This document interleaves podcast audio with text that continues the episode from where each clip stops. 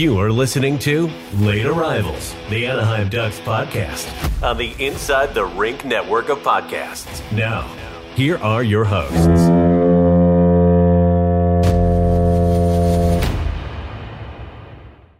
That was, that's perfect timing. Oh boy. Oh boy. Well, hello and welcome everybody to episode 42 of Late Arrivals. Uh, if you've been in the Twitch stream chat, uh, we've been mentioning balls a lot, but for good reason. Lap knows balls. Lap knows balls. But uh, how are we how we doing on this fine Wednesday? We're doing uh we're good. feeling good. I mean, I I was literally just talking to my friends. I literally do not know how it's May 3rd already. Like I, Yeah. I literally feel like it was just Christmas. So like I that's just it's been kind of a whirlwind, but yeah, we're feeling good. I made some uh I made some Chipotle chicken tacos tonight and uh had some fruit Ooh. and uh yeah, nice uh, nice little health day. We're feeling good. We're feeling good. I'm currently having the dinner of champions before we make our pizza. I'm drinking a Modelo and eating Oreos. So you know, There we go. There we Beer go. and Oreos. Okay. Yeah. I have the Modelo perfect time zone. diet. No one, no one can tell me otherwise. oh man. Oh well, we have five what five days left until uh we we fi- we de- we finally have our fate decided Yeah. by lottery we balls. are uh we are Lucas Sbisa days away from knowing where these uh where the aforementioned balls will fall. Will they fall our? Will they fall in second? Will they fall in third? We don't know. I like how you had to remind me on Twitter today that we had Luca Sbisa. Italian Pre- stout. How could you forget? He's a Ducks Pre- uh, legend. Appreciate that. Shout out, Luca. Remember, remember we used to remember he used to get Shout out? Luca. Remember he just used to get Shout out, blamed for Luca. everything. Yes, Sbisa was the guy that was blamed for Hashtag everything. blame Sbisa. Yeah. He could not even it- be in the game. I guess it just- is technically less than five now because the, I mean, by 8 p.m. on on Monday, the lottery will be way over by then. But uh mm-hmm. yeah, you know, it's exciting. I'm scared. Feeling good. Yeah, I'm scared. I know we were talking. I know the last time I was on, we were talking about, you know, I was kind of giving the whole speech about, you know, going into it expecting to fall, which I still think everybody should just go into it expecting to not win the lottery. Yeah. But uh I will say the closer it gets and just knowing the prize that Connor Bedard is, it's a little easier said than done, but you know, still Mhm. trying to, you know, hopefully get uh still trying to hopefully temper those expectations and hey, you know, hopefully things go our way. If not, we're still getting a great player at two and three. So I know we'll dive deeper a little bit more into it uh, in the episode. I know we have a couple lottery related questions. So some friends in the chat. What's up, Disher? Appa, Jake. What's up, Savannah? well, besides the uh the draft slowly, well, I shouldn't even say slowly. It feels like the season ended and then now all of a sudden we're here. Um, but we do have some things that have taken place in the last uh what week and a half since we we recorded. No, it was we recorded last week. Mhm. Here We I did? am not remembering. We were alive last Tuesday. But we have some names that have uh, started to pop up in regards to the vacant Ducks head head coach job. Um, Elliotte Friedman has been saying Marc Savard makes a lot of sense. Uh, he currently is coaching the Windsor Spitfires, if I'm remembering right. Um, and then Dobber Hockey on uh, Twitter. He's a PHWPA or is it PWHPA? He's a right. He's a writer that's associated with them. Has his own site and everything. And Yeah. Is- PHWA, I think. yeah. he's mentioned Joe Sacco, who's the assistant coach for the Bruins at the Yeah. moment. That'd be interesting. Maybe not much longer after the playoffs, but you know that's something we'll touch on later. hmm Uh, nothing outside of that, really. You know, Yeah, I mean, you know, it's an, it's important to note that um, you know, when Friedman mentioned Marc Savard, it wasn't necessarily him saying that he had actually heard that or that the Ducks were interested. It was more him just kind of doing his thing where, you know, he wonders if that's a fit or he thinks it would make sense to him. So um it'll be interesting to watch. But yeah, you know, Marc Savard, you know, a, a he would be another new NHL coach who's getting his first NHL job, you know, so definitely not definitely not a retread. Um, you know, I know he's been coaching in uh, in the OHL with the Windsor Spitfires for the last two or three years, and I think he's done a pretty decent job there. Um, some pretty decent reviews of him there. So, you know, definitely, definitely interesting to see there. You know, a guy who has at least somewhat played in the NHL relatively recently. Um, Yeah. You know, he kind of had that Paul Kariya arc where you know his career got unfortunately cut pretty short due to uh due to concussion. So it'd be it'd be a nice story to see him come back as a um as an NHL coach. So you know, maybe maybe something to watch there. Like we said, it could just be Elliotte Friedman listing off names that you know he thinks could Just- make sense, and it could just mean nothing. So Yeah. Just Um, maybe it's the day of the week. He just feels I'm like not- throwing out some names. I wouldn't take too much stock in it because it was at like the tail end of the 32 thoughts from Yeah. uh Friday. It was like quite literally at the end of the episode. Um but hey, uh, yeah, he had some leads on McIlvain and that information was true. You know, we wound up hiring him. So Hmm. I trust that Friedman has a decent beat on kind of names he's hearing, but I don't know. It's still relatively early in our off season. Like the season's not officially done, so we probably won't hear anything for for a minute here. But I think. I think I think after the season, I think after the um uh the playoffs do end, or I mean I mean, hey, honestly, it could even be before, depending on who exactly are are you know the kind of finalist names. I I do think it's going to start moving pretty quickly after the lottery. I think we'll start hearing names pretty soon. Um, and if we don't have a coach by the time um, by the time the cup is awarded, I think you know, I mean, by then the draft will be three and a half weeks away, and I would put all my money on I I would not bet on us not having a coach um, by the time we walk up to pick on June 28th. So Mhm. uh, anticipate things to move quickly if by the cup final we don't have a coach named yet after after that final round is over. well, Am and I- we have to remember Ver, Verbeek and his availability after he fired Eakins said that he wants someone in place at least before the draft. Mhm. Yep, he did say so that there is that All window between too. now and June 28th, essentially. So Yeah.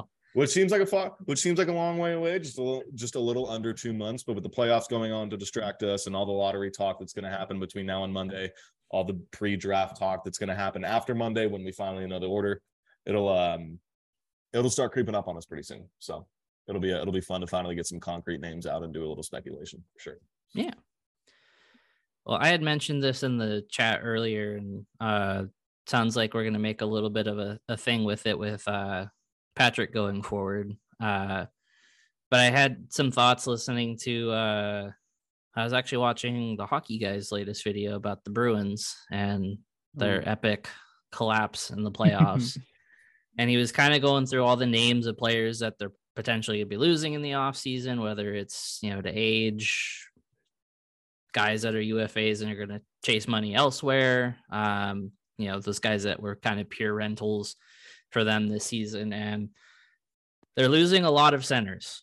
You know, Patrice Bergeron presumably is going to retire because of his back. Uh, Yeah. Krejci, you know, probably going to follow suit because he really only came out of retirement just to play with Bergeron one last time. Um, they're losing Nick Foligno probably, which I mean, that seems like a net positive at this point in his career. But uh, you know, um, the thing that I kind of was thinking about was a team that's losing a lot of centers. Oh boy, we're kind of stacked on centers at the moment. Do we see the Henrique to Boston rumors finally come to fruition? Mm. I've Personally, thinking, I could I've- see it, yeah, but at I- the same time, I'm kind of in the boat of do I want it to happen?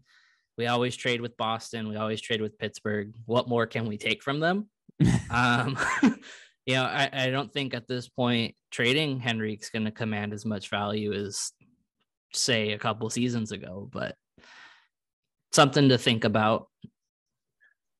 I just I feel I just kind of get this inkling that if Henrique is traded, it's going to be a next deadline type thing. I'm just I'm just not sure if it happens during the offseason. I think if he is to be traded, I would prefer he get traded this offseason because I think obviously, you know, he will have a little bit more term on his deal this this offseason compared to next uh um compared to next trade deadline when he'd be a pending unrestricted free agent. But um yeah, I just I just don't know. I feel like at some point, you know, you have to keep you got to keep some of your veterans at some point. But I mean, hey, I, w- I, w- I would not I would not be too upset if Pat got an offer that he that he couldn't refuse for Adam Henrique from a uh, Um, you know, from a team that's looking to add some real solid depth for, in hopes of being a contender for next year. So, yeah, the Adam Henrique trade front as well as the, I mean, the inevitable John Gibson talk that we're 100% going to get in this offseason. You It'll be it'll be something. It'll be really something interesting to watch. Maybe the Ducks will uh dance with the Devils a little bit. You know, Oh, oh, oh. Send Henrique him- goes send him back. back home. I, I I I tweeted this out just to see if I could get any reactions. I didn't really get much, and I was kind of disappointed. But um, I said that maybe the Devils with with Schmid playing as well as he is, you know, outside of tonight, I guess. I mean, he was he was fine. He didn't have any help tonight. Anyway, um, maybe it pushes Vanecek out of New Jersey, and maybe, you know, Yeah, because I know Akira Schmid has been a really good, you know, a really good feel good story, you know, especially after that first round matchup with the Rangers. But I mean, you know, he he he is a rookie. He really didn't have any, you know, too much experience going into these playoffs. Um, you know, he did play really good series against the Rangers. He became the guy that they were leaning on, but uh, you know, I mean, as we saw tonight against a much better Carolina team than, or uh, against a team much better than the New York Rangers in the Carolina Hurricanes. he didn't even play. He didn't even last half the game. He got yanked in the second. So um, yeah, I still think the Devils, regardless of regardless of how far they go in the playoffs. I mean, I'm not en- entirely sure if they're 100% content with Vanecek and Schmid going forward for next year. So if there is a interesting goaltender with New Jersey, I know we've talked about this a little bit, but um, you know, I think there could be something. maybe not. You know, maybe not uh at the beginning of the season, but maybe after the trade deadline, we have Dostal and uh, Vanecek. I'm gonna put that out there. That's my thing. Up? That's mine. I know. I wouldn't be Chris is just I wouldn't uh, opposed. suggesting this from his lap uh, hut team. Oh God. Well, I mean, on the topic of bringing people back home, I mean, the elephant in the room that I think all of us have been clamoring for on Twitter is now with the lightning out. Is it time to bring Corey Perry back? yes. Please do it. It's high time. This is Lou's moment right here. This is what he's been wanting to talk about. Yep. So I have an article in the works, and this is one of the topics I have on there. Um, because I'm writing this thing purely from the perspective of nothing in the universe can go wrong. Anything, everything is sunshine and rainbows. Um, As life always is, right? You know. you know um but i i kind of feel like it would be the perfect thing for the 30th if this is going to be his last year and i've said this many times if it's going to be his last season and you're already planning on putting 15 in the rafters have him be the captain to do it Mm, and then after the season name another captain when he retires Did I not tweet out this fan fiction back in November on Twitter? I tweeted out this exact thing. I'm all for it. I'm I now do I actually think it's gonna happen? Probably not. I know he had mentioned uh um in a recent interview that he does want to still be playing. So I would highly doubt he's gonna hang him up this year. It sounds like he's got another year or two or maybe three left. Um I would if I had no no, you know, emotional ties to it, I would probably bet on him going to a contender next year. But um I would I would very much like that. It would make me It'd be nice. it would make my little boy heart very happy because Corey Perry was probably my favorite player growing up. Um, Mhm. He's probably my Mhm. favorite duck. So I would I would cry and I I would be very emotional and that would make me happy. Yeah, So- even if it's not like next year or something, it is. It'd be nice if it's just whenever he determines that he just wants one more year. So wherever he goes, hopefully it's only like a one year deal, maybe two. If you know, if it's not Anaheim, and then when he's no, ready to hang them up. play- just have him play in the bottom six, mentor the young kids, you know, kind of, you know, kind of provide some, you know, provide that presence of somebody that these young kids can kind of look up to in the locker room now that Getzlaf's gone, you know, for a year. And, you know, hey, I mean, I don't see what could go wrong, but I mean, hey, if Corey Perry wants to go chase another cup and sign with a contender, all the power to him. Um, Yeah, I just just don't do be it in. Tampa. I just I'm think it'd be tired nice. of him. And that actually leads to a good question from Steven. He says, okay, non Ducks, where would we like to see Perry go if he does choose to sign elsewhere? Um, Stay go with Carolina. he could go to the rangers and be an asshole with the other assholes on that team Right. But I don't think anyone anyone would want to root for him in that case. I but mean, I could I could see him going to Toronto. I feel like that's always rumored. Hmm. Mhm. I could see him going to Toronto. I mean, you know, from the area, yeah, that that would Played make jun- sense. played junior in London. He's from Peterborough, so Carolina would be sweet. Appa Oh. says Vegas, and then No, Felix that's- says Ottawa. Ottawa. Vegas, let's Vegas let's would be Vegas What- would be disgusting. Ottawa would be fun if they take a step forward. I think I think that'd be a little fun. let's keep be the Devils little- thing going. I'll say Devils. Okay, Chris is just trying to stay on brand here. we're just manifesting a move with the Devils here. I I, I like it, Chris. Yeah. So it that. could be the most minor thing in the offseason. Yeah, right. It could be an AHL for AHL swap, and Chris be like, "See, see, I told you." I'm clipping that. Well, it does kind of bring us into our next topic here. Um, we're going into the off season with a shit ton of cap space. Um, before any contracts are signed, uh, we will have 38.2 million in cap space Delicious. with uh, I believe it said seven RFAs to sign. You know, notably Zegras, Drysdale, Terry. Um, lost in all of that, I kind of forgot that Dostal's uh entry level was done, so he's due Oh, a new damn. deal. Um, Comtois also is due one, and there's a couple others I may be forgetting. But uh, this could be another fun off season of just throwing money at a bunch of people to be warm bodies Mhm. um because frankly i don't see a ton of i mean i i, I won't be so pes- pessimistic and say i don't think we take the step next year but there will be a lot of young talent on the roster in one way or another whether it's homegrown or you know the shiny new toy of connor bedard but Mm. you know there's there's some money to be to you know to play with um do you guys have any names out there that you see UFA wise, or maybe even a guy to offer sheet or trade for signing rights to that you guys uh, would like to see us go after? Ottawa- if Ottawa can't work it out, I would like to throw a shot at DeBrincat. Ooh, yeah, that'd be a good one. They're having some trouble. I mean, you can trade for his rights. We have the we have the we, we absolutely have the capital to do something like that. And I mean, we saw how little he went for in um in Chicago when his contract wasn't quite up. So um I feel like we could we could easily make that work. Are we still on the Pierre Luc Dubois to Anaheim thing? Uh, I would not touch that with a 10 foot pole. No, no, just because we're going to be bringing in another center in the top three of this draft. Yeah. You know, I just, I just don't know if there's the space there, but um, you know, I think, I think there's other things we could be doing. It's not like center the need. I would say Let Yeah. him go be Montreal's problem. no, yeah. I I mean, I, would don't hate to think, bring I don't think he's going anywhere. But I don't think he's going anywhere besides Montreal anyway. So I'd hate to bring up two Uh, devils, Well, we're we're already But- we're already this far deep. but there so is Timo Meier and uh, and Jesper Bratt. Brat would be interesting. I Yeah, think Jasper. Meier. I, I, think Myers, Myers. Myers there. Meier's there long term. He's not. He's not going anywhere.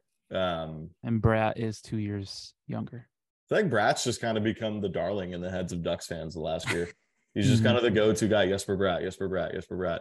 Yeah. Um, Interesting one for me would be Bertuzzi. Oh, I wouldn't hate it. I wouldn't hate it. yeah, that's different. because instead of trotting Sam Carrick out there to be the tough guy that's off the ice more than he's on it, I'd rather a tough guy that can actually score too. No, can Uh, actually about provide. Can actually provide some positive play. what about JT Compher? I mean, does like a bottom six guy maybe. 28. But the other RFAs uh, would be Axel Anderson, who's technically going to be coming off his entry level, uh, Ole Eriksson Ek, and uh, oh, we have a couple in uh, San Diego. Uh, Bo Groulx do a new contract, and Josiah Slavin, Bryce Kindopp. And then with the big club, the only other ones are Comtois and Lou's favorite defenseman, Simon Benoit. Which Lou are we talking about? Mm, that So- would that would be you. So you know, Ducks fans always like to uh, talk about when a guy gets traded from us. Oh, maybe you know he'll come back next year. So just letting you know, John Klingberg is a, is a UFA. Huh. What about Dude, uh, Good lord. what about Radko Gudas on No, like a one year I deal? I know I I I I would maybe entertain that as a like as a right one year sh- deal. as a right shot option to play to play in the bottom pairing. I mean, I know I know we're probably keeping Kevin Shattenkirk, so that's probably a wash. But Yeah. um, yeah, I don't think if we keep Shattenkirk, Gudas. I don't think if we Uh, keep Shattenkirk, we'd sign Gudas as well. But you know, if for some reason we don't have Kevin Shattenkirk, then hey, hey. Hey, the think. haters didn't think we were going to get Klingberg and Kulikov, you know, the two Yeah. hottest defensemen on the market. So Yeah. anything's right possible. and well and again and we're not saying sign every single one of these guys we're just saying you know hey maybe these could be some players that we look at or Yeah. you know Oh yeah, we're not. Yeah, we're not touching yeah. everybody here. oh yeah oh yeah no we're not building a super team here no come on we're still being realistic Sorry, you But- said Gudas, and I. Whew, I. Oh, good. i like what he brings I like what he brings and he's still Yeah. decent so He's still pretty decent. we'll see we'll see Mhm. Well, we do have some contract predictions uh, from Evolving Hockey. Uh, they project Zegras to get eight by eight point five, which give it to him give it to him whatever he wants. Yeah. Just give it to him Yeah, I'm, I'm good i don't need to negotiate with that just give it to him They have uh, Jamie Drysdale at two years at one point nine, which falls in line with not really playing as much. Uh, you know, obviously with this year being shortened because of injury. Right, Right, there and I the I think a little low, doesn't it? Right, and I think I think we talked about it before. I think we think Jamie just gets a bridge deal just because I mean he's only he's now only played a season and a half of hockey now. He's only I mean he just turned 21 too. So Yeah. um I think a two or three deal for Drysdale is probably pretty accurate. I think I'd be shocked if it's anything other than that. Um but yeah, I mean I mean I think that's about right. That's about normal for a bridge deal. He's gonna I think he takes it and bets on himself and um you know hopefully in two or three years he gets himself another better payday. And lastly, they predict Troy Terry at four years by 6.2 mil, which honestly I think is still an even bigger steal than what he currently makes. Yeah. I think it is too. I I I don't think Terry like I saw some people. I know when Jake Rudolph from across the pond posted these contract uh, predictions yesterday. Um, I think they're from Natural Stat Sheet, but um, or no, no, I'm sorry, they're from Evolving Wild. But um, yeah, the, there was some pushback on the Terry contract. People saying that he was going to get way more term than that. I think in the four, five, six year range is probably exactly what he's going to get. I think I think people that are assuming Terry's going to get a seven or eight year deal or overshooting it a little bit. Um, Yeah. You know, we got to remember he's a he, he's a bit older than Zegras and Drysdale. Um, you know, I mean, not by much. He's only he's only 26, but uh, yeah, I mean that seems about right for Terry. Just a little under Zegras, but definitely a little bit more than Jamie's bridge deal. So um, yeah, I think I I think that's just a pretty basic, or you know, a pretty decent base work for us to go into this offseason of just assuming what these guys are going to get. Um, you know, evolving wilds contract predictions over the years have proven to be fairly accurate most of the time. So I'd imagine all these deals are going to be somewhere in this range. Somewhere in the ballpark. Yeah, ballpark. I mean, not to twist the knife in uh, the Kings losing and being eliminated from the playoffs here, but uh, did you guys read that article uh, that had the information about Rob Blake going over uh, his scouts' heads and picking Turcotte over Zegras? Yeah. I a did little interesting there, huh? I, uh, you know, I, I say all the time that it's funny looking at his draft picture. And I know when he did his interview on Chiclets, he said that he was preparing to be taken by the Kings. Um, but in hindsight, reading those comments, it's it just makes that picture even greater because Yeah. He's wearing the Kings gloves in his draft photo. And reading that, I was just like, ah, man. At least that's not us. And I mean, it's it's not a slight at Turcotte because he's been so in, injury riddled, and you hate to see that with a young guy. But at the same time, it's just like man, that just looks tough on the Kings. That's Uh, fifth, and then the guy that you should have taken went four picks later. Hmm. Thank you, Rob Blake. Let's just Just the thought, thank just you, the Rob. thought of Rob Blake. Zegras, Zegras being on the Kings makes me sick to my stomach. It's weird because like I can picture it because that just seems like a fit. hmm if they had taken him, I'd be like, yeah, that makes sense. Um, you know, just 'cause they took a, a similar player at the time in Turcotte, and I'm using heavy air quotes there. Um, but uh, yeah, that would have been If they would have taken him, who would the Ducks have picked? Do you think? Was that the Matt Boldy year? Yes. I think I- Yeah. I think of the guys remaining, I would have liked us to take Boldy. Like I just Broberg, yeah. Knowing who we have now on defense Mm. now. I mean, we know Seider probably would still have gone to the Red Wings, so I would have said him, but um yeah, I'd say probably Matt Boldy. Or Cole Perfetti. Yeah. Or, no, or was I'm sorry, was Perfetti the Drysdale year? I, I forget. Yeah. I, I can't Those- remember. I mix those two drafts together all the time, but I would say just for one name, I'd say Matt Boldy because I think he went a pick or two later after Zegras. it's it's bad when that decision makes uh the whole debacle with the Flyers and Nolan Patrick look worse or look less bad. Mhm. You know, Uh, I mean, that's still pretty bad. it is, but I mean, Nolan. the fact that you know Zegras has had the career he's had so far, you know, two and a half seasons in, and to now look at it like, oh, he plays for your biggest rival, Yep. and he could have been on this team realistically. I kind of feel kind of feel like that's a little worse, but maybe it's just because he's on our team.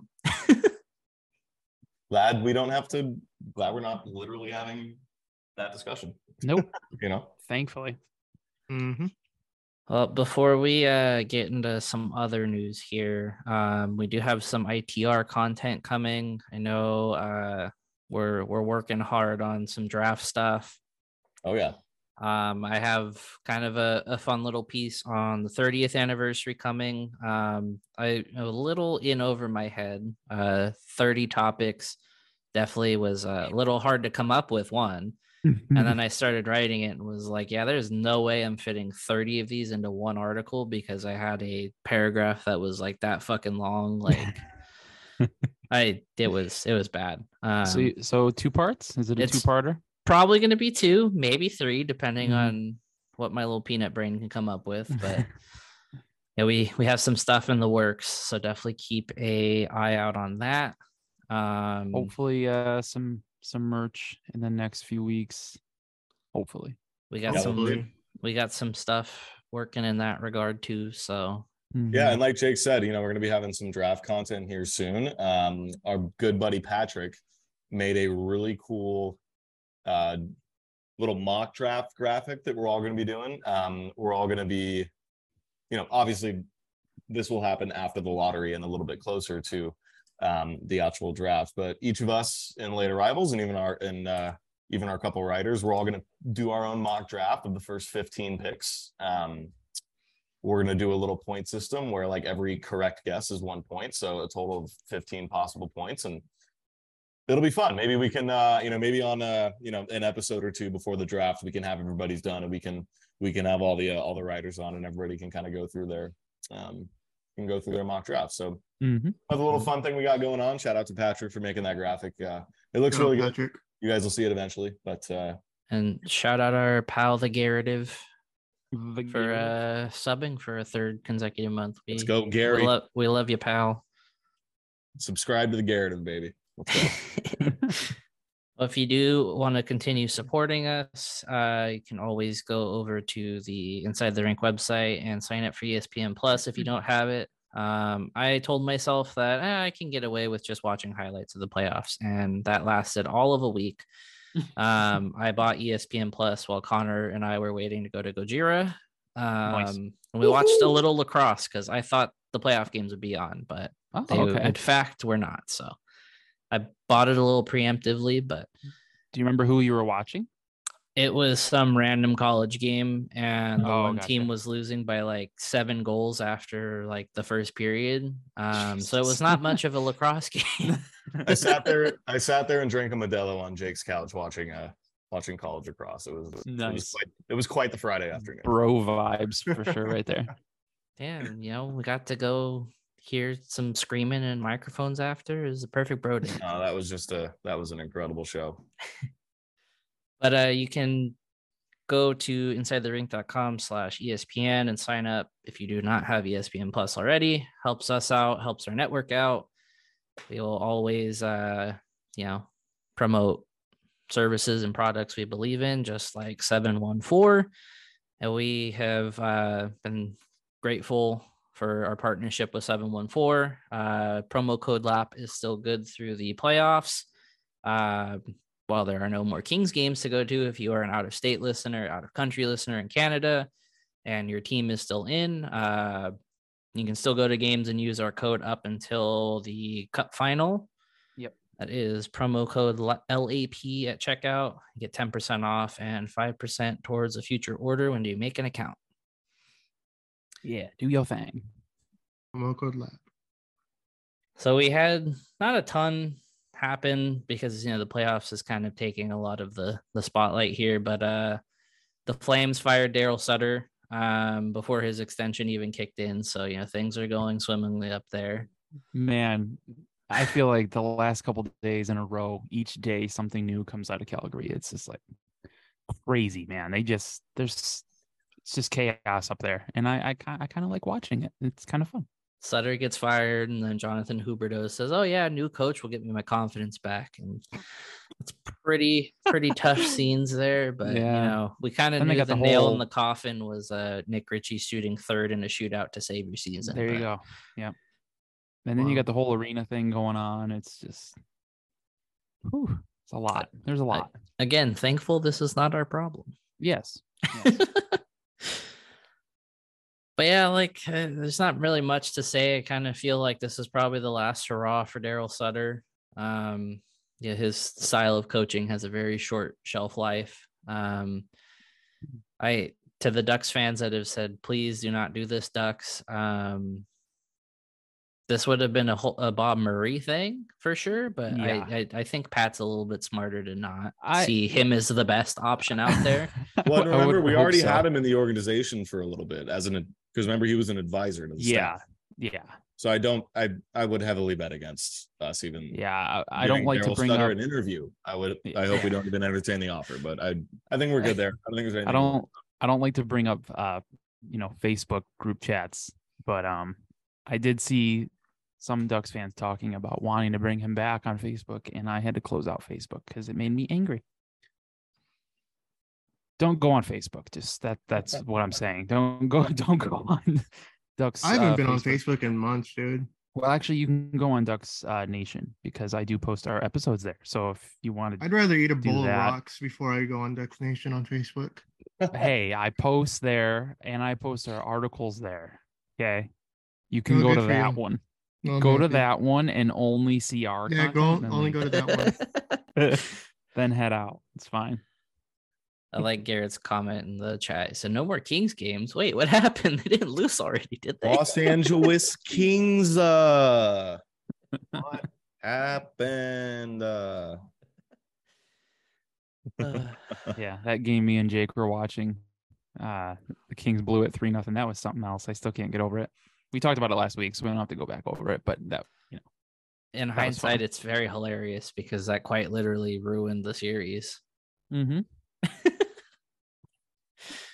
Uh, well, some interesting news. Uh, Snoop Dogg was rumored and then confirmed to be part of the group that is trying to become the ownership for the Ottawa Senators, which I Mhm. thought his interview with uh, Stephen A. Smith was really, really good because he kind of said all the things you want to hear. But I do understand where all the Senators fans are coming from because he was saying it from the perspective of, you know, if you really want hockey to grow, you have to reach out to the minority communities and you have to show these kids that, hey, hockey is accessible for people like me. Um, you know, I could play this sport. It's not just you know something for a certain sect of people um but he did not say a whole hell of a lot about the senators so i can understand the frustration Yeah. there um but you know he has his heart's in the right place with it and i think that's kind of something that i i would say maybe sets him apart from some of the other potential suitors for the senators uh regardless of you know, the intent more so being able to continue to grow the game stateside. Um, but you know, you want you want someone that's going to be involved with bringing more ice to hockey. Uh, I'm not saying that you know having an owner like Ryan Reynolds or anybody else isn't going to do that, but to have someone openly saying and someone of Snoop's stature saying something like that, like Yeah. you know, he's he's saying the correct things, just maybe not was- checking all the boxes. Everyone yeah, and it was one interview, and they were mainly talking about that because he has his own youth football league. Yeah. and he has his own youth um, basketball league, and he talked about wanting to do the same thing for hockey, uh, making a Snoop Youth Hockey League or something like that, which would be really cool. And I kind of hope he does it anyway, even if he doesn't become the owner, because I think that's a great idea. Um, I did see the comment about Jake's background, but um but yeah i mean i i think it'd be cool. I mean i, I think the senators to have uh, you know have someone like ryan reynolds interested and then also have someone like snoop dogg interested. I think that's that's really cool and i feel like it's a win-win regardless for the league to have someone one of those guys involved because it puts it puts a different set of eyes on things. You know, you're naturally going to have those people that are like, "Oh, I like him as an actor. I like him as an artist. Like, yeah you know, what's he up to now?" And you know, who knows? Maybe it creates new hockey fans. I mean, that's kind of the goal. mm-hmm. For as much as hockey fans gatekeep and don't want new fans to they be watching do- hockey, yeah um, it's like they want new fans but then they want to pick and choose where those fans come from so it's a mess but you know, good news for the Senators, regardless. Um, mhm. It's they have cool. interest that's awesome Yeah, you know, Ottawa has always kind of been that. I wouldn't, excuse me, I wouldn't say they're like the redheaded stepchild, but it always felt like you either heard very good things about the happenings in Ottawa or just downright terrible things. yeah And so for there to be interest in a franchise, especially with them being kind of on the upswing finally, like having that positive light on your team definitely is going to go a long way. Um, but you know, And it's got to suck too with Ottawa being like having Toronto on one side and Montreal on the other side of you. It's, I mean, they're already when they came into the into the league, they were already in a situation that was, you know, not the Yeah. greatest in terms of market. But Uh, we do have uh, the teams confirmed for the global series. Uh, it'll be taking place again in Sweden. Um, the Leafs, Red Wings, Senators, and Wild will all be participating. Um, kind of glad there's some new teams for once. Um, you know, it's not the same teams that we're used to, so it's always nice kind of getting fresh, fresh teams and things. Let's let's hope that eventually they get the Winter Classic and all that. You know, on the right track, continuing to do teams like Vegas and Seattle, taking Mhm. that showcase instead of it being the Bruins and Blackhawks every other year. yeah, I'm I'm surprised. I'm s- I'm kind of surprised that they, they're sending the Senators over there for the global series, but that's cool. The Maple Leafs too. Maple have do the Maple Leafs usually participate in that? I feel No, like they're think so, never in the global series. Yeah, they never have. Yeah, so that's pretty cool. so. Cool. They usually do yeah. like the hometown hockey stuff when they have it. Yeah. Okay, yeah. So yeah, that starts November 16th and it goes to the 19th. I hope that we're able to watch.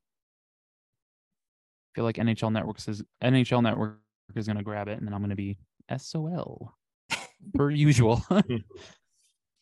Well, speaking of Sweden, uh, they lost in the U18 Worlds uh, to the US. Uh, Sorry, that was Speaking hey, of Sweden, per- perfect, perfect segue in. Yeah. Uh, but US uh, wins gold at the U18 Worlds. Um, we also had a team get promoted at the IIHF World Championship. Uh, Japan got promoted to Group A.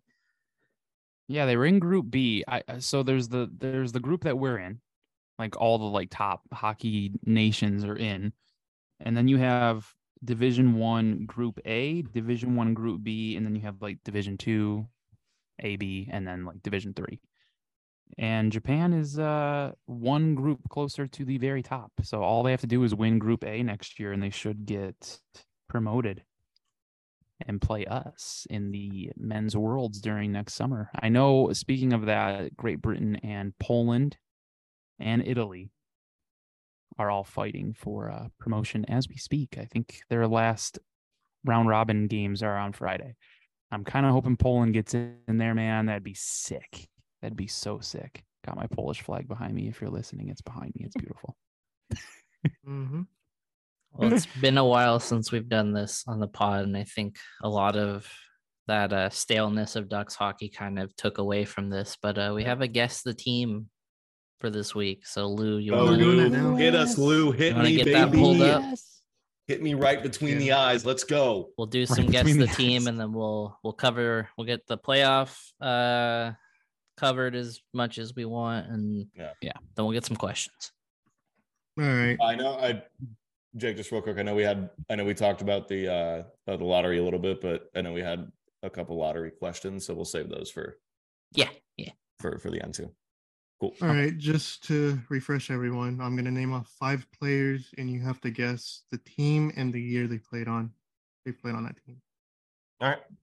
All right. The first team: Jeff Jeff Friesen, Okay. Tim Hunter, Marty McSorley, Victor Kozlov, and Tony Granato. Islanders. Uh, 1997. Did you say Kolzig? There's a Kozlov. Kozlov. Kozlov. Victor Kozlov. Victor Kozlov. Ah, I'm gonna say 95, 96 Bruins. 98 Capitals.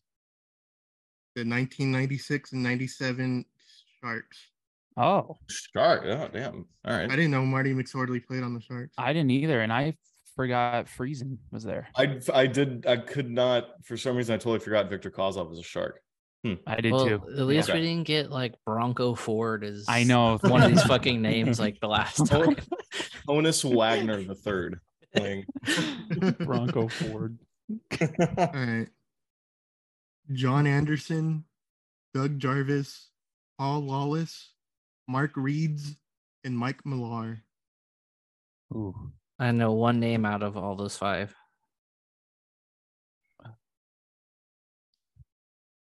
say say those names again.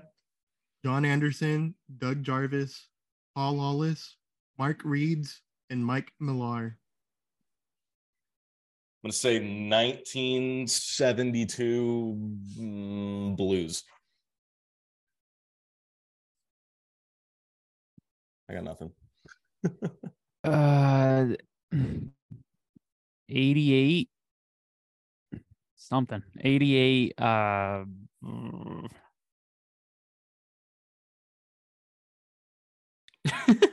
just hide it up, by the way. uh, oh, okay. 88 uh North Stars. That's a I'm dry just- title. That's a dry title hat trick, I think. By the way. Oh, seriously? Yeah. I'm just gonna say Penguins. I I don't know. I don't know. I can't guess a year. The 1987 88 Hartford Whalers. Damn. Whalers. Oh, Damn Whalers. it. I had the year. It's Doug Jarvis. Damn it. What do we got? We only doing two. We got one more. I could do two more. This Two more? one's kind Let's of go. a mean one. Let- Let's go. Dale Hall, Hugh Harris, Jamie Hislop, Barry Legge, and Claude LaRose. The 1925 Seattle Metropolitans. Did you say did you say the one guy's last name is Leg? Yes, L E G G E. I'm gonna leggy. I'm gonna say the Nordiques. Uh, I, I'm not gonna guess a year again. Um, Hold on a second. say? Hold on a second. Oh, is Chris cheating? No, no, no. I promise. I promise. I'm fidgeting. I'm trying to think. 32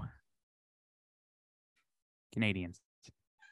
The 1977-78 Cincinnati Stingers of the World Hockey Association. God damn, Cincinnati Stingers. Okay. They were on the on the website I used. I don't know. I thought it was. I don't know. Lou's coming up with ESHL teams again. Yeah. What was the first team again? It's asked in the chat what the first team was. Uh, the 1996-97 uh, Sharks. Sharks. That's one. Yeah. All The right, last one. Last one. Nolan Baumgartner, Matt Cooke, Harold Druken, Fedor Fedorov, and Jason King. That's Oh, real. this is the this is the Thrashers, nineteen uh, uh two thousand two. Are Are you really are, are you really down? You know it's the Thrashers? I, I I'm pretty sure actually. I'm kind of convinced. I'm gonna say the Wild, just because that's the only other team I know Matt Cooke was on. Yeah. Um 2000 2003 Wild. The 2002 2003 Vancouver Canucks. Okay. Oh,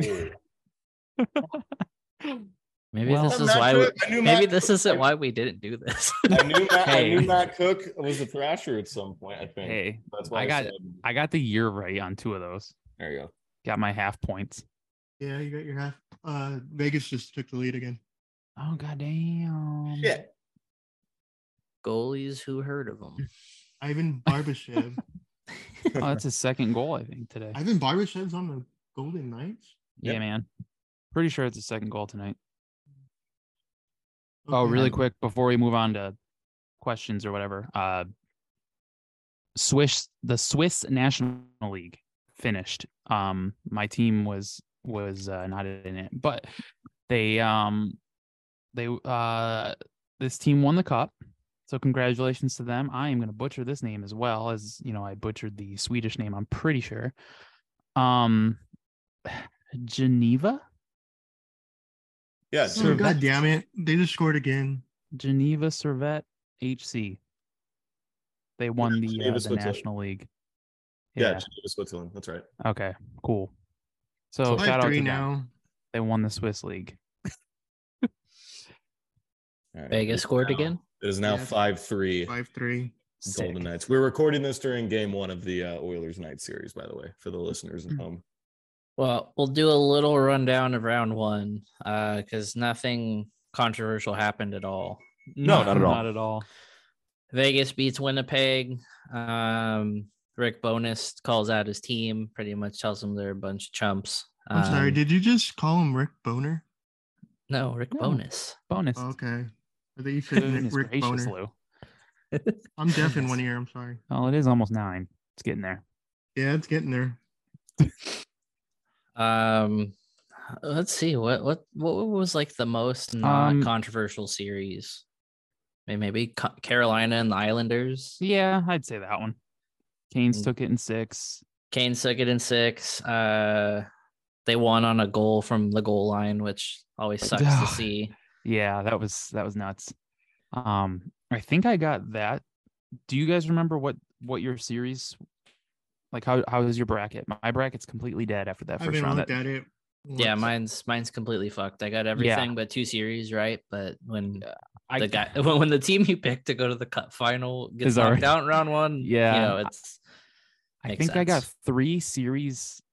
I got the teams right and th- three of them and the games, but then that was it. And but the big ones that I needed, like the Bruins and and like the Avalanche and uh well, the Oilers at least made it to the next round, but Bruins and Avalanche are out. The Kraken, Kraken and uh Devils literally Kraken, Devils, and Panthers killed my uh killed my bracket. That was probably the worst my bracket has ever been in like the first round. Like that was nuts. Like I just that was horrible. Oh, I've I've had a couple really bad ones. Don't worry. Yeah. Oh, you have? Yeah. Oh yeah. Uh, but like Carolina, Dallas beats Minnesota, which was kind of a. I kind of feel like that was like the one dud series, just because after like that second, like really high scoring game, it just kind of felt like Dallas ran away with it. yeah, I was hoping that one would at least go to seven, but I was really going for the wild there. I just whatever. What can you do? Uh, the Avs are knocked off by the Kraken, so we will have a new Cup champion. What a story Um, that one is, eh? Dude, and- my God. And they win game one last night in overtime against the Stars. Like they're a complete wagon. Wonderful Yeah. to see. I mean, Joe, scored- Pavel- Joe Pavelski scoring four goals. and Still, can't win. Still can't win, eh? that real. sucks, man. Uh, but Seattle scored first in every single game of that series. Yeah. Did they Um, really? I'm all Yeah. in on the I'm all in on the Kraken. I'm I, I'm kind of behind them. I Yeah. would like uh you know, I know we've talked about it before, but just because I hate Vegas so much, I don't want to hate the Kraken and I, I want to Yeah. enjoy them while I can. And they're a fun young team. They are fun, yeah. So, um yeah, It's they kind of to- play some they kind of play some cracked out hockey, so I like it. Jesus. Um, Yeah, but the- notably in the West, uh, Edmonton obviously uh, advances over LA. Um, we talked about the game four collapse last week, uh, but the rest of that series just wasn't even close. Um, Yeah. Edmonton kind of just walked all over the Kings, and I, I think game four just took that that air out of LA's sails. Um, but you know, what are you gonna do when you give Leon Draisaitl and Connor McDavid some momentum? Like they're gonna just stuff it right back at you. Like, yeah. Draisaitl, man. Whew, he's been I'm- he's been a lot of fun to watch in these playoffs. I'm sad for our friends that are Kings fans, but at the same time, like they kind of blew their shot to really take a stranglehold on the series. Yeah. Um, then you know that happens sometimes and it sucks, but Yeah, they'd be they'd be on us if it were if if it were the Ducks, so it's whatever. exactly. Um, the Devils move on and beat the Rangers in seven games. You know, speaking of uh teams kind of putting up shitty performances and uh getting put out, the Rangers looked like shit. Holy. Um, you know, go out and get Kane and Tarasenko, man, and they just were not there. Like that that sucked. Like Panarin had no goals. Panarin nowhere to be found. I mean, all they had was what Kreider, Kreider scoring in front. That's all they could do. Like just get Kreider, like Kreider, get Kreider in the front of the net, and uh and just throw pucks at him. He's gonna tip it in. That's all they had going for him. That sucks to see. But the uh the talk of the game was our yearly Jacob Trouba kill somebody hit of the the playoffs, um, laying out Timo Meier and putting him out for game one tonight. There's a lot of talk of the rules define the hit as legal, Mm-hmm. but it's still kind of a shitty hit to to lay. I mean, Yeah. it's hockey. It's gonna happen. You you can't take contact out of the sport, but it's just it was unnecessary. It was light the he guy had- up because you guys are trying to spark something with what like five minutes left in the game. Yeah, and at that point, weren't they only down two? I think I think they were only No, they down. got like, shut out. I thought they were um in that game when before the hit. Oh yeah, the they were only down two goals. It was two nothing, I think. Yeah. Yeah. So it didn't really do anything anyway. They lost four nothing. But like, yeah, like you said, rule book. It's it's a it's a clean hit. But Timo Meier had like three Rangers on him already. He was in the offensive zone pretty much alone, and he already had three Rangers defenders on him. And Trouba just comes in. Trouba just comes right, yeah, right through them all and just demolishes him. There was just no right yeah and i'm seeing and i'm seeing a lot of things on twitter i'm i'm seeing people calling for the wrong thing yes i think we're all in agreement that that probably should not be a legal hit um i agree that under the rule book that is a legal hit um Mhm. Um the the and ev- what i'm seeing is a lot of people just immediately calling for jacob trouba to be suspended oh trouba needs to get suspended fuck trouba all that you can't suspend trouba just because you don't like the hit if it is technically legal in the Yeah. rule the rules need to that. be the rules need to be adjusted first and then you can get the punishment for jacob trouba Mhm. look, this is hockey. We know guys are going to do anything within the rules to win the game, and oftentimes cross those rules a little bit. We know that these are competitive athletes that are trying to win hockey games.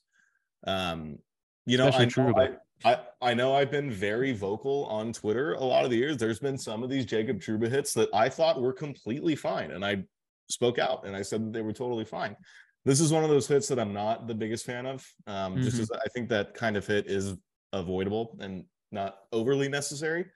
Um, but yeah, you know, it's it it starts with the rule book. You know, you need to just you know tweak the rules a little bit so that Others dead just on head- yeah, so that dead on head contact like that is discouraged. Yeah, And that's all I'll say about that. But yeah, exactly. Draisaitl again, is that a fourth? I love this German man. Holy shit. I don't like the Oilers, but Jesus. Well, we saved Draisaitl. our we saved the two I wouldn't say controversial, but the two noteworthy series of uh Toronto finally does the thing and moves on to the second round Fucking the boo. first time in Congratulations. 19 years. Congratulations, Maple Leafs. I love it. I I you know when they were showing the crowd outside and everything, they were just going nuts at Maple Leaf Square, and it was just awesome to see. And I'm happy for for our uh, our Leafs late night crew here at Inside the Rink. I know they were pretty pumped, so that's nice. The Steve Dangle crew, you know, you might not like Steve Dangle and his his posse, but they've been through enough. I'm happy for them. They're uh, speaking of those guys, they did a thing. Well, it's mainly Adam Wylde. He I forgot who he got this from. Um, but somewhere uh someone said if the Leafs win game seven, they'll wear blue lipstick for the like whole week. And uh Adam Wylde also joined in and said, Okay, yeah, I'll do it. So I watched uh the one of the latest, I think it was not the one that was released today, but the one before that, and he The put on Friday blue lipstick. one. Yeah. And he wore blue lipstick for the entire show. So that's cool. And my question to you guys is would you want to do something like that like that if we win the draft lottery? What would we even do? I don't know. You want to do purple lipstick? Wear it on stream? Yeah, wear it on stream. Purple lipstick, orange lipstick. Where are we going? Oh boy. No, just like eye black. Yeah. Or like Eye black. Yeah, yeah. that'd be good. yeah, we can we can talk about it.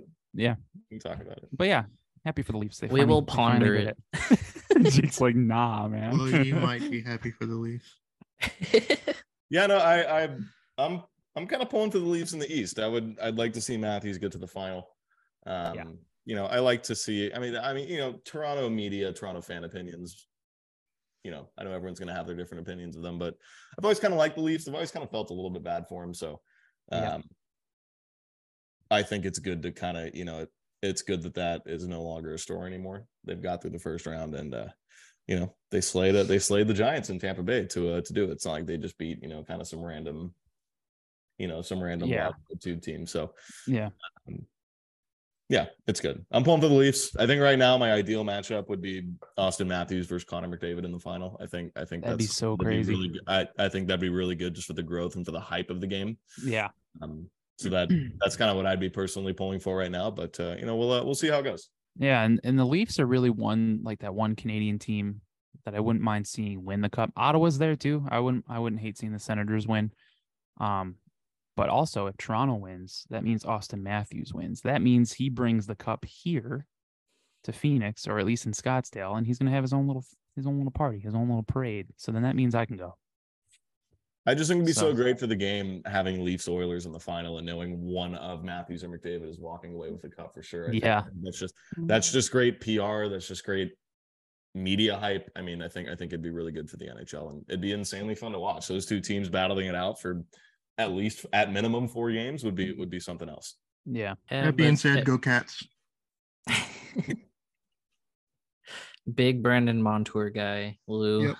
Big Dude, he's fan. oh my god, he's kicking And the ass. Montour love it. resurgence has been something else. You know, wasn't So really, awesome. Monty Mania, baby. wasn't wasn't really able to put it together in Anaheim. Wasn't really able to put it together in Buffalo. But you know, he seemed to have found a home in in Florida and seemed to kind of be mm-hmm. a bit of a late bloomer. So good to good, Good to see him. Monty. Yeah, Yeah. good to see Monty having having the great success that he's Oh my had. god, I love it. Is Josh Mahura playing? Yeah, Yeah. Yeah. Oh, good for him too. Uh, on the topic of the Florida Panthers, they did the impossible and they defeat the Boston Bruins and eliminate the President's Trophy winner in seven games. I still can't believe it. It's it, it was it did not feel real. like I turned the game on literally minutes before uh or no, I, I was I wasn't able to watch that game, but I was keeping up with it through Twitter and I saw Hockey 365 post Montour's tying goal. And I was like like then and there I was like, okay, Boston's probably gonna lose. And you know, they just Yeah. they got outworked. Uh like watching the game winning goals many times as I've seen it. Just like none of the Bruins look like they want to be there. yeah. Like no. Marchand was the only one that attempted to even stop Verhaeghe. Um, but there's just something so shitty about Swayman trying to hit Matt Tkachuk and then that being the reason he was out of position and getting scored Mm, on. yep. Like Verhaeghe had an incredible shot. Like Mhm. not trying to say it was lucky or anything, but the Yeah. fact that Swayman went out of his way to push Tkachuk and it's kind of why he was in the spot for Verhaeghe to shoot just mm-hmm. is I don't know, it's just like the most disastrous way to lose a series and to have your season end like that. Yeah, and I, you know, the whole President's Trophy curse thing, like that's, you know, it's whatever. But the Bruins had me in this year, man. I thought for sure just the way they dominated. Like I remember the stream or the episode we were talking about. You know, we were we were going over our brackets, and I had the Bruins in the cup against the Oilers, and I did three different brackets, and I had the Bruins in the cup in all of them. And then I remember uh, Felix was in the in the chat and he was just like, Are we why are you guys putting all this stuff into Boston and everything? And now look at him. And you know, he was right. Do we have to start listening to Felix more often or where do we go Was Picard here? right for once? I mean, I had the Like- Bruins in the final, but I didn't have them winning. So I mean, at least there's that. But Yeah. But yeah, once once they were once the Bruins were done, I my first thought was, ah, Felix. Like I don't know why that just the comment in the stream that night just stuck with me, and I'm like, oh, he was he was he was onto something. That engagement farmer. Chris was like, uh, you guys ever watch the uh Clone Wars cartoon that was on Nope. Cartoon Network? Mm-mm. So, like, one of the things that that series was most popular for was they brought back Darth Maul. Like, he wasn't dead after Phantom Menace. Oh, okay. Um, but his thing was he was always like trying to kill Obi Wan, and like the Mhm. thing people kind of really like applauded his voice actor for was like him screaming Kenobi. I just picture Chris just yelling "Sacard." Suck hard. Uh, The best part shaking, shaking his fist at Bill. I think the thing that just made all of like all of the just feeling of the Bruins losing so much better was Jack Edwards' call because Oh, the Hindenburg call. That was, he Hindenburg. literally that was fucking ridiculous. he literally compared it to the Hindenburg Uh, exploding. Oh my god, I watched just- that three times. It just was the most Jack Edwards thing ever, and it was like only him, only fucking Jack Edwards could equate the Hindenburg exploding to the Bruins Bruins losing. winning. Like, oh boy. I'm uh I I was laying on my couch. I was crying because I was laughing so much. Like it just it was so out of pocket, but it was just so Jack Edwards that I was like, you know what? Yeah. Like it just it fits. Anybody else says that, they are they're fired. But it's Yeah. Jack Edwards and NESN's like, fuck yeah, Jack, just keep doing what you're doing, man. oh, but I mean, you have you have Bergeron hugging his teammates after the game. You know, all the guys pretty much saying that they just were sitting there numb. Like, I don't know. It's like every year you get that one story of like one team loses and it's just like the world ends. yeah. And it just so happened that this year it's the team that set so many records, you know, just steamrolled everybody they played. Like, you know, after they're gonna blow it up? after the Ducks game where they beat us what seven, eight to two, whatever it was. Yeah. You know, right then and there, it's like, fuck it, they're gonna win the cup this year. It's not gonna matter. but like Lou said, are they gonna blow it up now? Because you know, how how are you going to top setting all these NHL records and then do that? Yeah. You know, not only did you know they lose that, but then it comes out that Bergeron's playing with a slip disc in his back, which is really fucking dangerous. hmm Pastrnak today said he hurt his shoulder in game one and he still was going to play through it. Yeah. You know, they said, you know, X guy had this. Um, there was that tweet. I don't know if you guys saw me retweet it, but it was like so and so said they were beheaded in game two and playing with a mannequin head the whole time.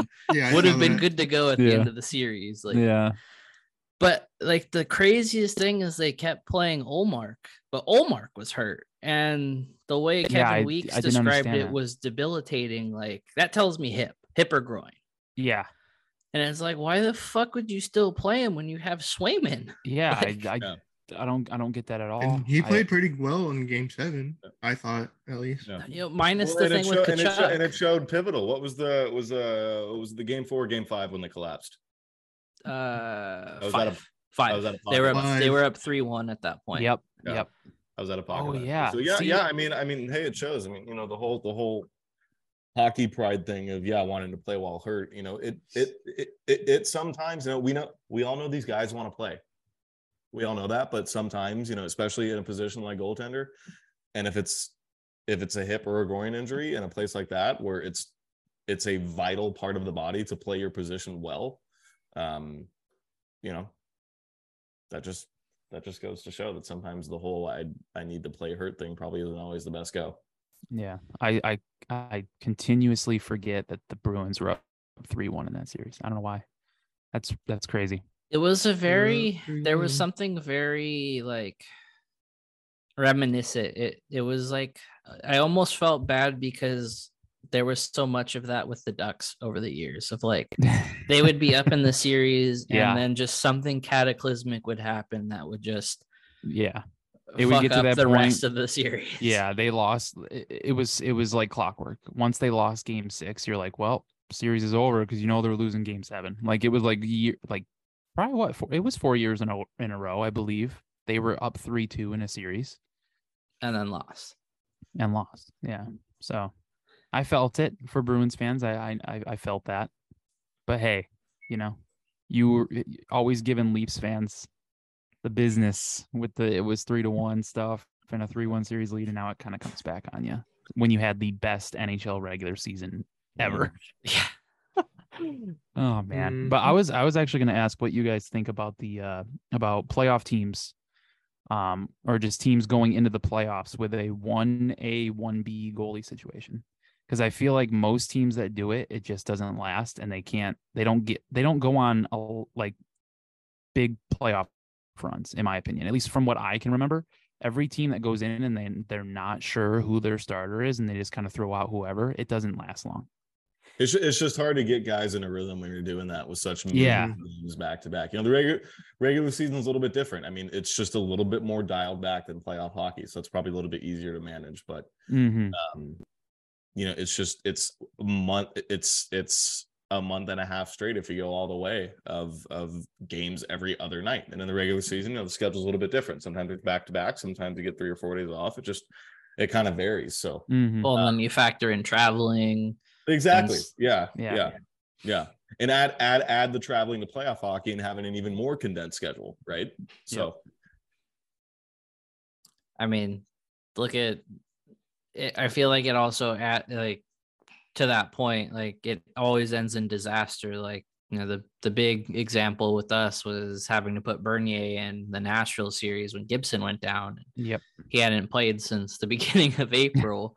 Yeah. like th- that's kind of the reality of playoff hockey. It's just can you know if there's an injury, can that guy that hasn't played much come in and steal the series? Like Mhm. you know, somehow Bobrovsky has just decided he's good at hockey again, and Yeah. it feels like you know, regardless of how many goals he gives up, he's going to be good for a save or two that keeps the Panthers in it, and they're going to come back.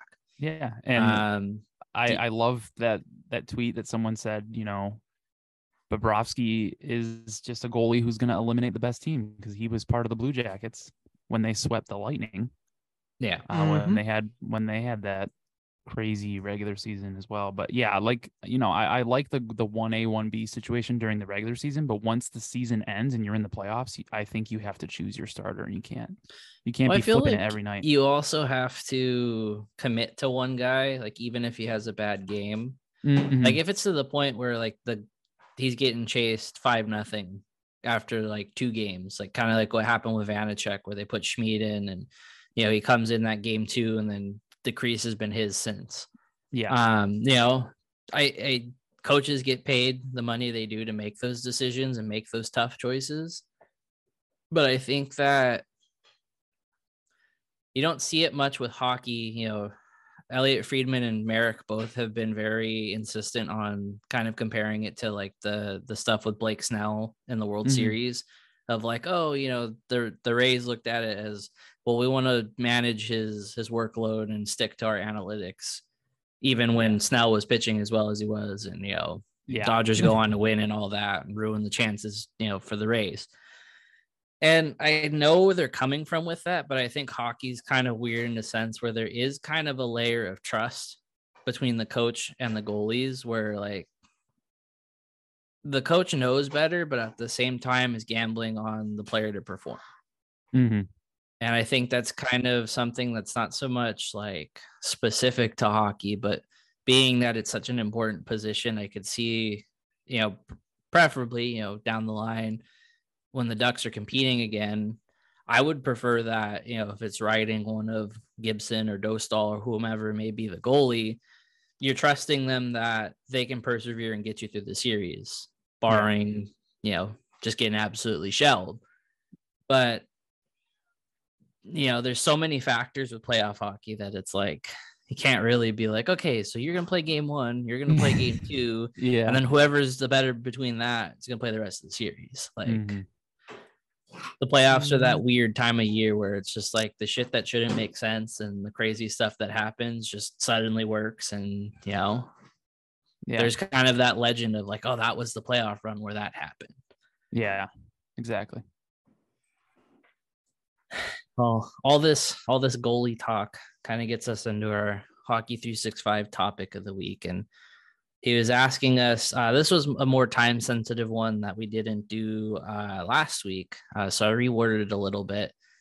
But he originally had asked if we were more surprised by Vasilevskiy's poor showing through those first couple games of the series or Schmid coming in for the Devils uh, and winning those two games. But I reworded it as was it more a shock that the Leafs kind of figured out Vasilevskiy or Schmid kind of being the feel good story of the uh, the rain uh, the Rangers Devil series so far? Very For, for me, it's it's Schmid just It's- because yeah, yeah.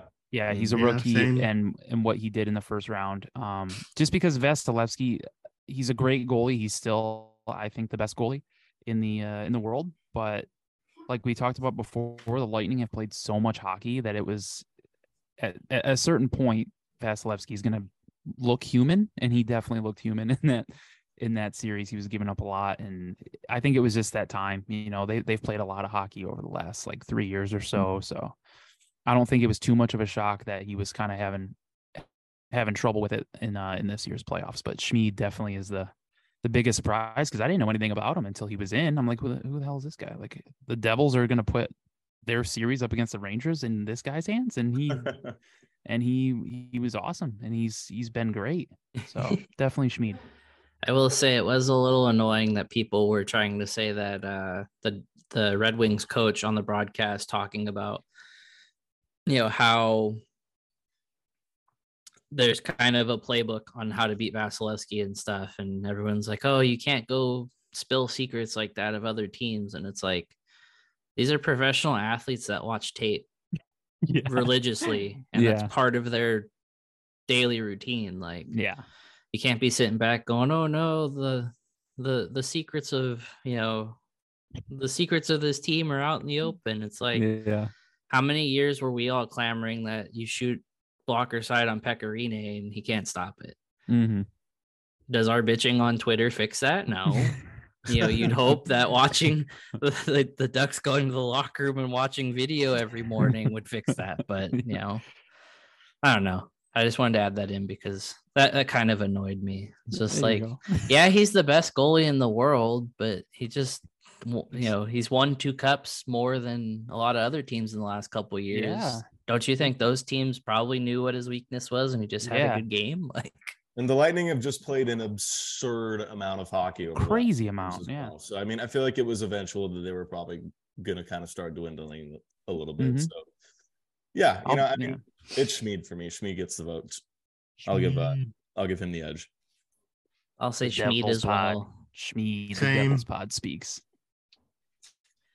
Hey, I was worried that our that we were gonna curse them by by saying that we're gonna bandwagon the Devils in the first round, but There's still We time. move. Yeah, that that's true.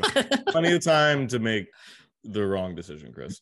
yeah, I'm on the Devils and Devils and Kraken wagon, and it's uh we're moving to round two, baby. Let's go. All right, baby. All right. So, question wise, do we want to stick with the Bruins for a sec and answer Shant's question? yeah, mine as Um, well. yeah, and then knock talk- out, Talk about more balls. Let's knock the Yeah. Out. Yeah, let's do it. Oh yeah, I love balls. Mm. So he asks us, we always like to shit on teams like the Maple Leafs, the Cowboys, and God forbid the Sharks. You know, he had to throw them in there because he is a Sharks fan himself. When Ooh. it comes to the playoffs, are the Boston Bruins the ultimate meme team for all of the major sports teams in North America? And he provides a list of all of the recent failures of the Bruins. So in 2009, they were the one seed and they were eliminated by the Hurricanes. They were Mhm. reverse swept by the Flyers in 2010. Oh yeah. They won the Stanley Cup the next year, but that's because the Canucks kind of blew it. Yeah. Uh, the year after, they lost in round one to the Capitals. They lost the Stanley Cup in 2013 in 17 seconds uh, against the Hawks. They won the President's Trophy in 2014 and lost to Montreal. Missed the playoffs in 15 by a game. Lost it or missed the playoffs again in 2016. Eliminated in the first round by Ottawa in 2017. Lost to Tampa in the second round 2018.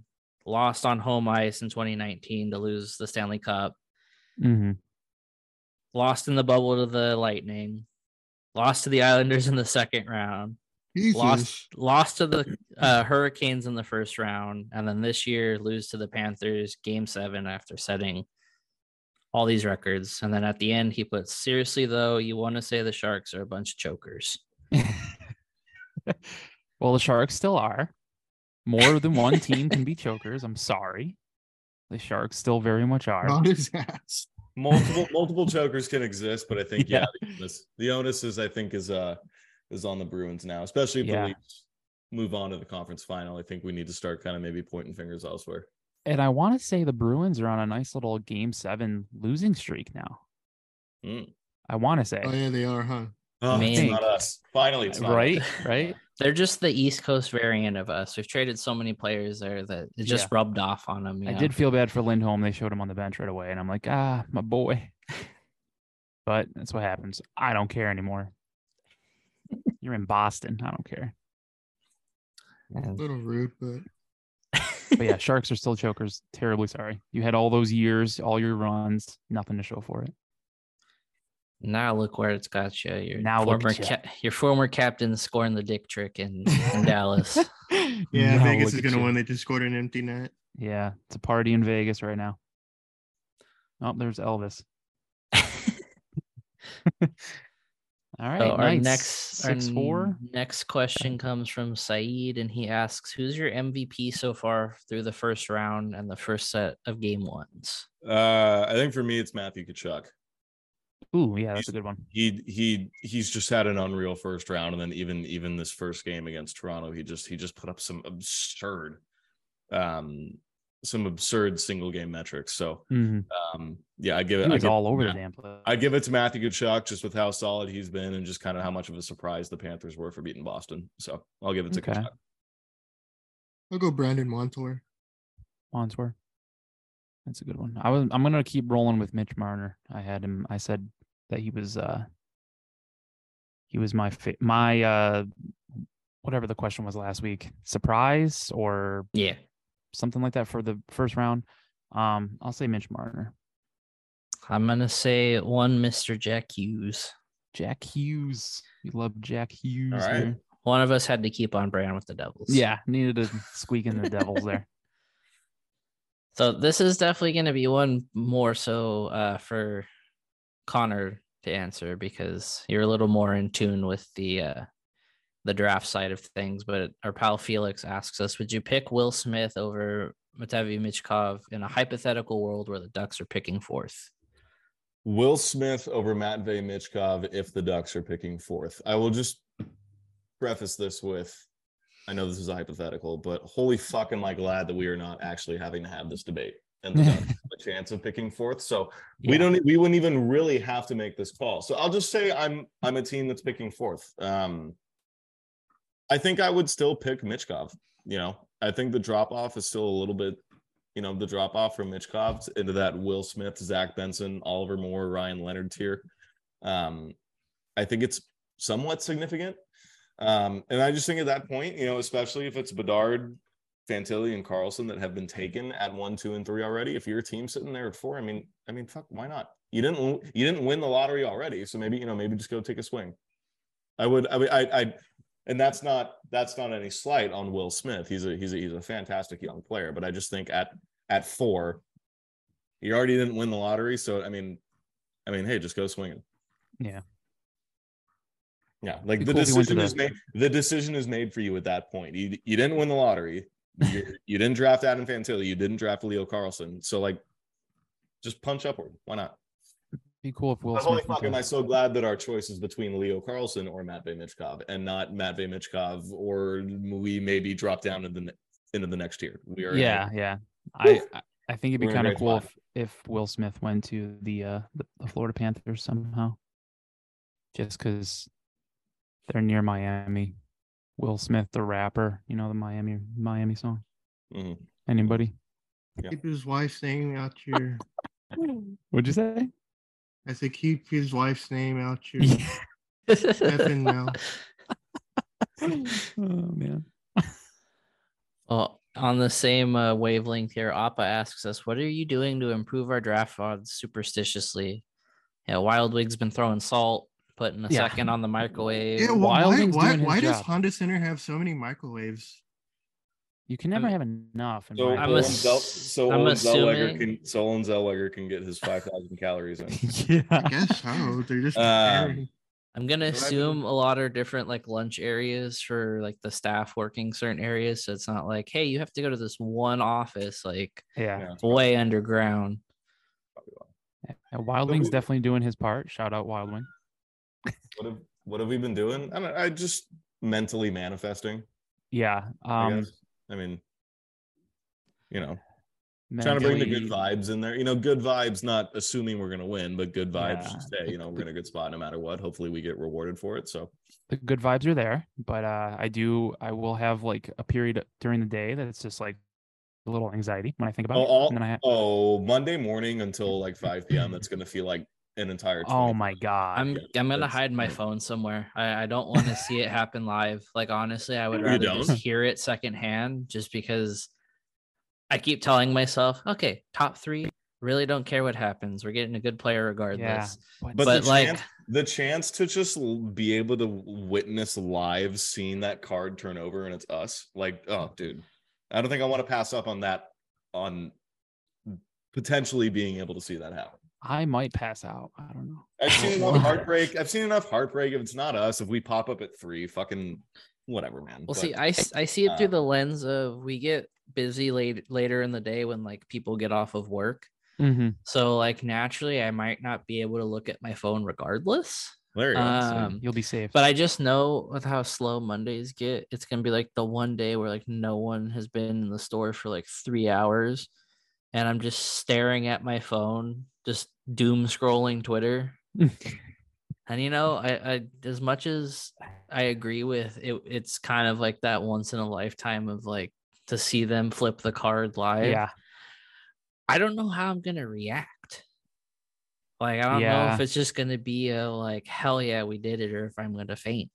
I I do I do feel like we're gonna get third. I really do. I can just I can taste it. I can taste number three. well, I mean, the are the highest odds we have are to pick third. So Mhm.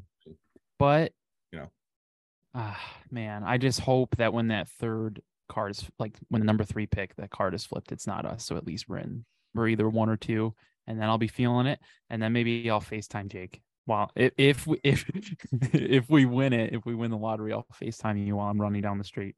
yeah, I don't know what my reaction's gonna be. Chris Maybe is it's gonna be running sh- It's barefoot. just gonna be shock or relief, or like I don't know. We'll see. Yeah. We'll have to see. party. We'll have to, we'll have to find a. If it happens, we'll have to we'll have to stream. and We'll have to have some kind of some kind of liquor Is there a purple or purple or orange liquor that we can that we can drink? Something purpley for the show. Good old shock top. Is it purple? It's orange. Oh, yeah, we could do that too. Lou's got the right idea. So Appa has another one that we'll answer, and then we'll get to Ryan's squeak of the week. The and squeak. we will be done for this episode. No, remember we still had uh everyone's ideal, Oh yeah, shit, we didn't do ideal that. lottery, and we got it, and we got to do our tankathon hit, the last one before the actual uh, oh yeah, we gotta do uh before the on it. big papa. Okay, Monday. we'll do we'll do Appa, squeak of the week. on- we'll finish on lottery. We'll finish on lottery stuff just to send the good vibes in, in uh for uh for just a little under five days from now. Yeah. So pull up Tankathon What's up? on Oh, Jake, it's been. your. up. Okay. I'm gonna share the screen. We're gonna we're gonna do it again, but let's get an opposite question first. so he asks ideal meal before and after a concert. Before, mm, I don't eat before shows. I mean, I don't want just I don't want to have to go to the bathroom. I'd rather just be fucked up if I drink or smoke before, honestly. I mean, I do eat before shows just because I know I'm going to drink at the show, and I don't want to, you know, and I don't want to like be drinking on an empty stomach. So I mean, I mean, I- I mean, nothing crazy heavy. Probably just like like, you know, a chicken bowl or something like that. But uh I was gonna say some Yeah. kind of some kind of rice bowl. yeah. Oh, but dude, after a concert, fuck, dude, like Taco Bell, Canes, In and Out, like Del Taco, something shitty. We got Del Taco after Gojira and it it smacked. Oh, that was so good. I ate half of it like on the way home before I even got. Yeah. I was just kind of sitting there. I don't even remember what I got, but I I know we sat on the couch and just like I still had that like ringing in my ears, and I was just like, this this is nice. I mean, we talked about after Iron Maiden how we just were all sitting at Lazy Dog, just like zoned out, and the lady brought, you know, a bunch of water for the table, and all of us, you know, downed a pitcher of water in like 30 seconds. But the uh the Lazy Dog grilled cheese was pretty fire after that show. trying to Oh, think. good grilled cheese. Lazy Dog grilled cheese is pretty damn good, man. That was that was delicious. The last couple of ghost shows we went to got like McDonald's on the way home, whatever was open.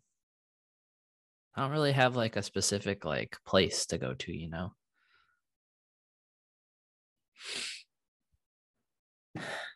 You guys got any others? I know Connor and I answered. Uh, probably like Del Taco or Jack in the Box. I'm always I'm always down for like a, a rice bowl whenever I'm doing anything. If it's a concert, if it's a sporting event, whatever it is. Just Rice something bowl. that's not gonna make you have to shit. yeah, yeah, because I I've made that mistake a couple times, but afterward, maybe I do like like when we go to hockey games and stuff like that. I do like in and out after a after a game, depending on who I'm with. Never, never a bad option. Okay, Ryan. Ryan's coming at us hard with uh squeak of the week again. Uh, he starts with three shall be the number thou shalt shalt count, and the number of the counting shall be three. Four shalt thou not count, neither count thou two, excepting that thou then proceedest to three. Five is right out. Give me a three person lineup of NHLers to play basketball with. Ooh, Victor Hedman. Uh, Ooh, Hedman's a good one. Uh, shit. Auston Matthews, I feel like has game. Hmm. I don't know. Hedman. Yeah, I'll, I'll go Hedman, Matthews, and then. Hmm. I don't know why. I feel like Jack Eichel can kind of can kind of white boy ball a little bit. So we'll go, we'll go that. All right, Hedman's a good one. I think uh, I think I'll go Hedman, Matthews, and then uh, Matthew Tkachuk. Um, I don't know why my my mind instantly goes to Frank Vatrano. Uh, yeah, I can kind of see that. You know, It's kind of like a little guy, who little else. Italian guy with his little little wife beater on, Bouncing some- chains. was playing some basketball. Ah, I'm trying to think. Who else? I, I agree with Connor's assessment of Eichel. Kind of feel like he's randomly good. Um, trying to think. Like, I know he said Hedman because Hedman's tall. I know. Yeah. You know, I'm gonna go with what Sean said. Sean earlier in in our group chat said Chara. If we're going height, give me Big Z. Yeah, I'm going uh or just a guy that goes to the basket, probably Connor McDavid, because he's just so fast. And he Um, does have hoops in his house too. Yeah.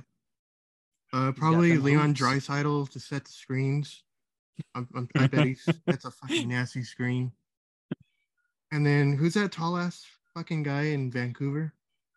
Uh, Tyler Tyler Myers. Myers. Myers, I, I Yeah, had that guy. Myers. Yeah, I was thinking about Myers. him, him like, just him just to fucking block everything. Yeah, he. I feel like he'd trip over his own shoelaces, man. Like, Just fucking Dikembe Mutombo everything. No, no, no. okay, so Connor, I show I, I see you smiling, so I shall make you host, so we can do our our tankathon. Okay. Well, no, let's do here. Let's do. We'll end on on the tankathon hit, and then we'll finish it off. Let's give everybody. So I actually meant to send this uh, in for uh, Crash the Pond this week, but I forgot. So I'm like, okay, cool. I'll audible and just send it for us. So this is my question. Assuming, I don't know why it would be any different, but assuming we all want the Ducks to pick first overall, what is our ideal top three draft order? Ducks number one. Who does everybody want, two or three?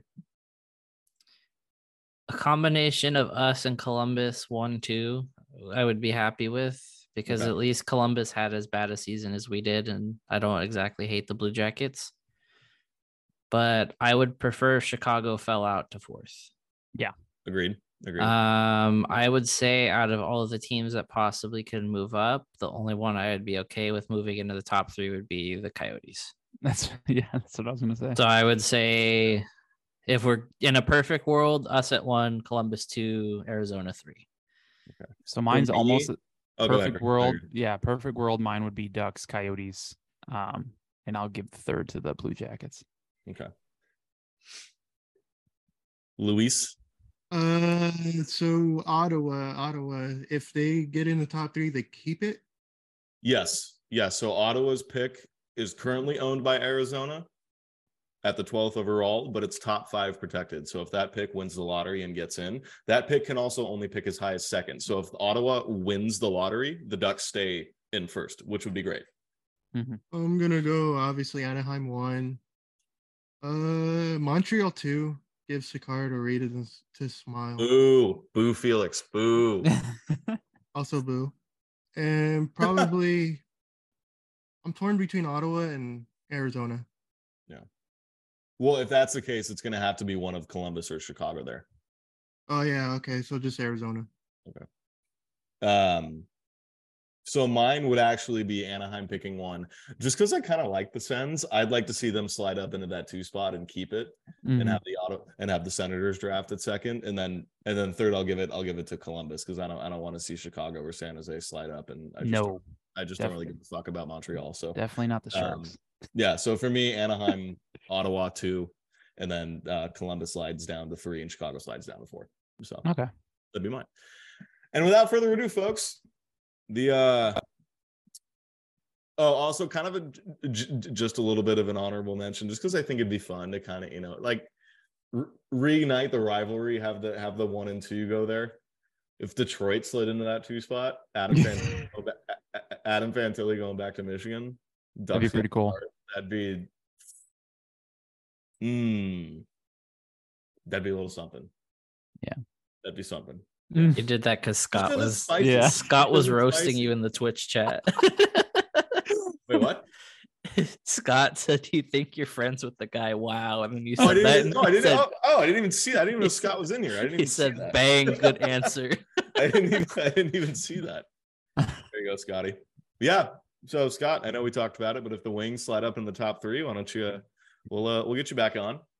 We'll talk a little bit about that, but uh, Yep. yeah. So I'd say I'd say Ottawa picking two, Columbus at three, or Detroit picking two, Columbus at three is probably be my would be my two, my two just most fun things that I would think.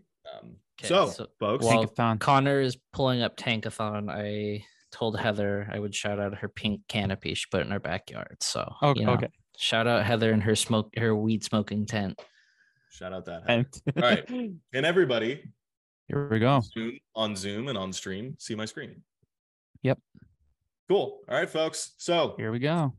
without further ado, the final tankathon hit until the uh until the grand finale I just love that duck streak. on Monday. Lost 13. And it's in green too, like it's a good thing. I know, right? All right, we're just gonna hit it once, just to just to preemptively see what we get. Hopefully, we can send ourselves off into Monday with some good luck, and if not, hopefully that kind of exercise some bad juju. and get that out. So, Ooh, baby. those who don't know, for those who aren't familiar with, obviously the Ducks have number one odds. They can pick no lower than third overall.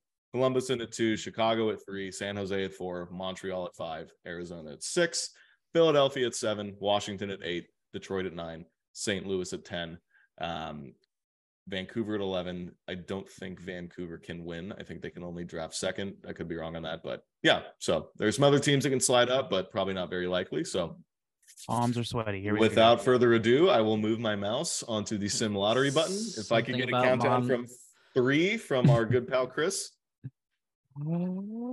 Three, two, a one. Here we go. Stim that baby. Oh, ew. Oh my God. Gross. What the fuck is that? Dude, Flyers we are first- not good at Flyers this. first overall, Chicago two, Anaheim three. Oh, I don't Come like that. on. What is Yeah. this? Gross.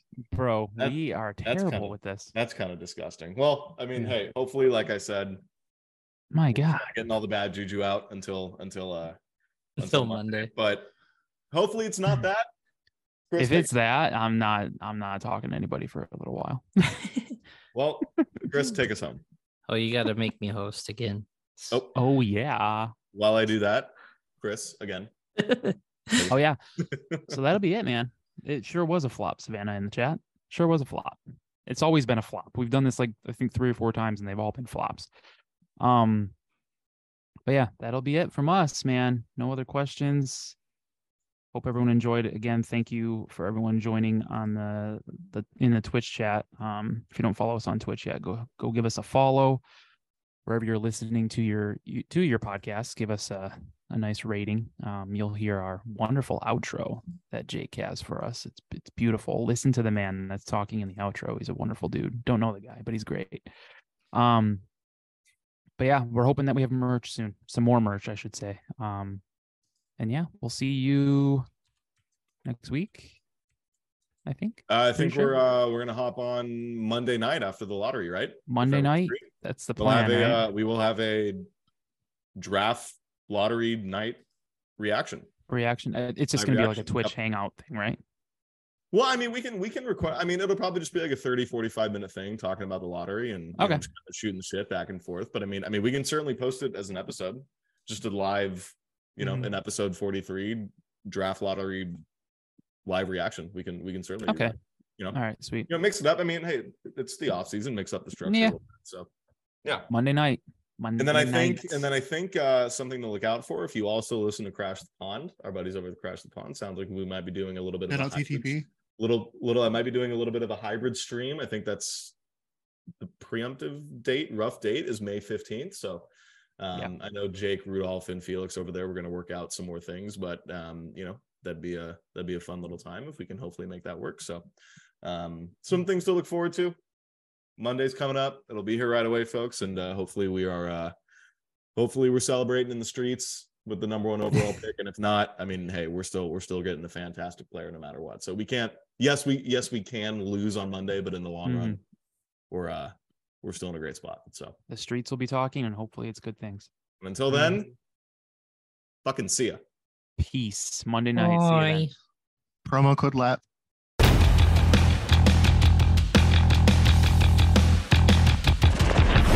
You can follow Late Arrivals on both Twitter and Instagram at Late Arrivals Pod. If you feel so inclined, leaving a review and rating wherever you get your podcasts is a great way to show your support and is much appreciated. Take care